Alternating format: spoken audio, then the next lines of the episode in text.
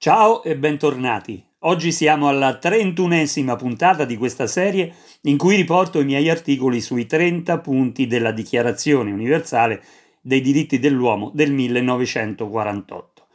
Ricordo che gli articoli originali si trovano sul mio blog e sul sito di informazione alternativa attivismo.info, mentre per capire il perché di questa versione audio potete sentire il primo episodio di presentazione.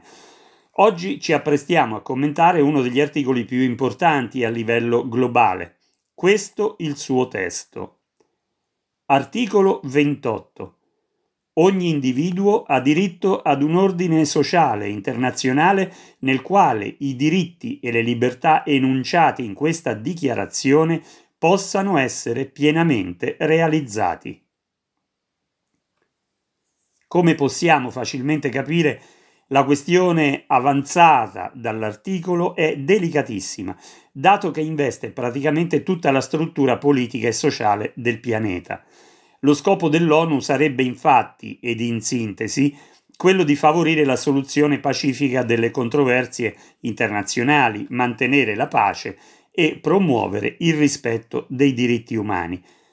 Come possiamo vedere e come abbiamo ampiamente constatato nel corso della trattazione dei vari diritti, gli scopi delle Nazioni Unite sono sempre più difficili da raggiungere per una complessa serie di motivi che possono però essere ricondotti alla questione del controllo del potere da parte delle comunità ed in seno alla stessa ONU. Ci troviamo oggi in una fase assai incerta, successiva allo sforzo post seconda guerra mondiale che ha dato vita all'ONU, ai diritti umani, al patto internazionale sui diritti civili e politici ed a tutte le altre carte internazionali che hanno tentato di dare attuazione ai diritti dell'uomo. L'incertezza odierna contiene pericoli assai gravi. In estrema sintesi e senza tentare profonde analisi geopolitiche non adatte alla dimensione di questa trattazione, possiamo dire che la sostanziale non prevedibilità per il futuro dei rapporti internazionali e della nostra stessa vita sia dovuta a due fenomeni assai interconnessi che stanno condizionando lo sviluppo etico e sociale del pianeta, i rapporti fra le nazioni, la qualità e la composizione stessa del potere. I due fenomeni sono presto detti. La cosiddetta globalizzazione e quella che possiamo definire con tutta evidenza come la progressiva perdita delle sovranità da parte dello Stato di diritto. La globalizzazione odierna è, se così possiamo dire, una gigantesca accelerazione nell'interconnessione fra popoli, comunità e nazioni, resa possibile dallo sviluppo tecnologico, dall'opera di demolizione delle differenze culturali, dall'abbattimento politico di barriere giuridiche e nazionali.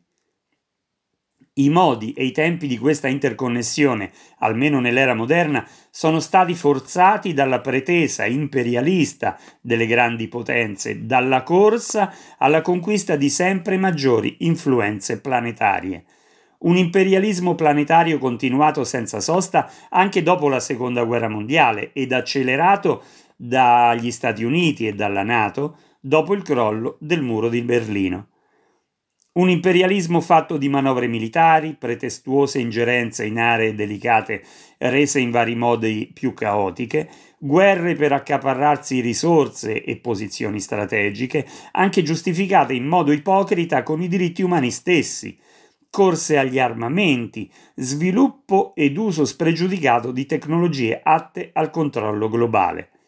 I vari blocchi di influenza hanno compiuto le suddette operazioni giustificandole con la necessità data dalla contemporanea attività dei blocchi avversi, un gioco al massacro di libertà e democrazia condotto sul filo del rischio nucleare per tutto il pianeta.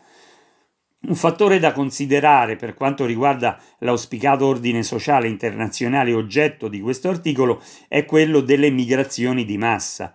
Sulla questione ci siamo già addentrati in relazione agli articoli 13, 14 e 15 della Dichiarazione universale, ma non possiamo dimenticarla qui e non annoverarla fra le potenziali cause di disordine sociale e fra stati.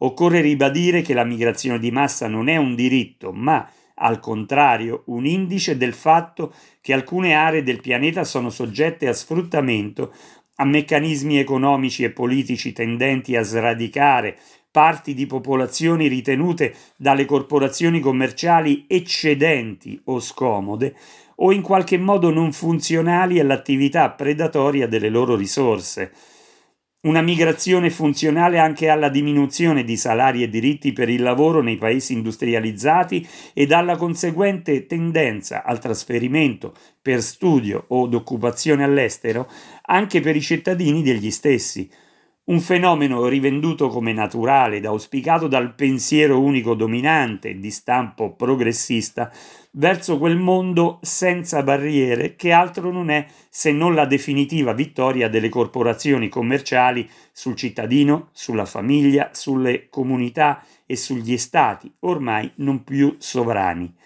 Questa pur breve lettura sarebbe incompleta se non si considerasse il sempre maggior peso del privato e le sue illegittime influenze.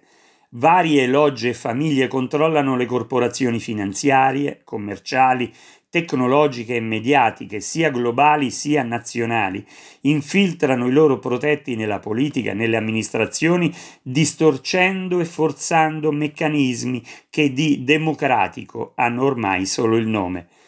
Questa, a grandi linee, è la trasformazione del potere moderno, sempre meno controllato dalle società civili e produttive, un potere che svuota lo Stato di diritto delle sue prerogative, della missione regolatrice dei rapporti sociali, di garante della giustizia sociale e della prosperità per il suo popolo.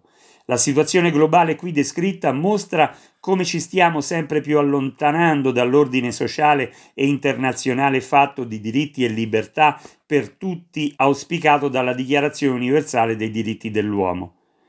Non possiamo aspettarci un futuro migliore dalle elite che hanno in mano le sorti del pianeta, del progresso tecnologico e del cosiddetto pensiero unico dominante.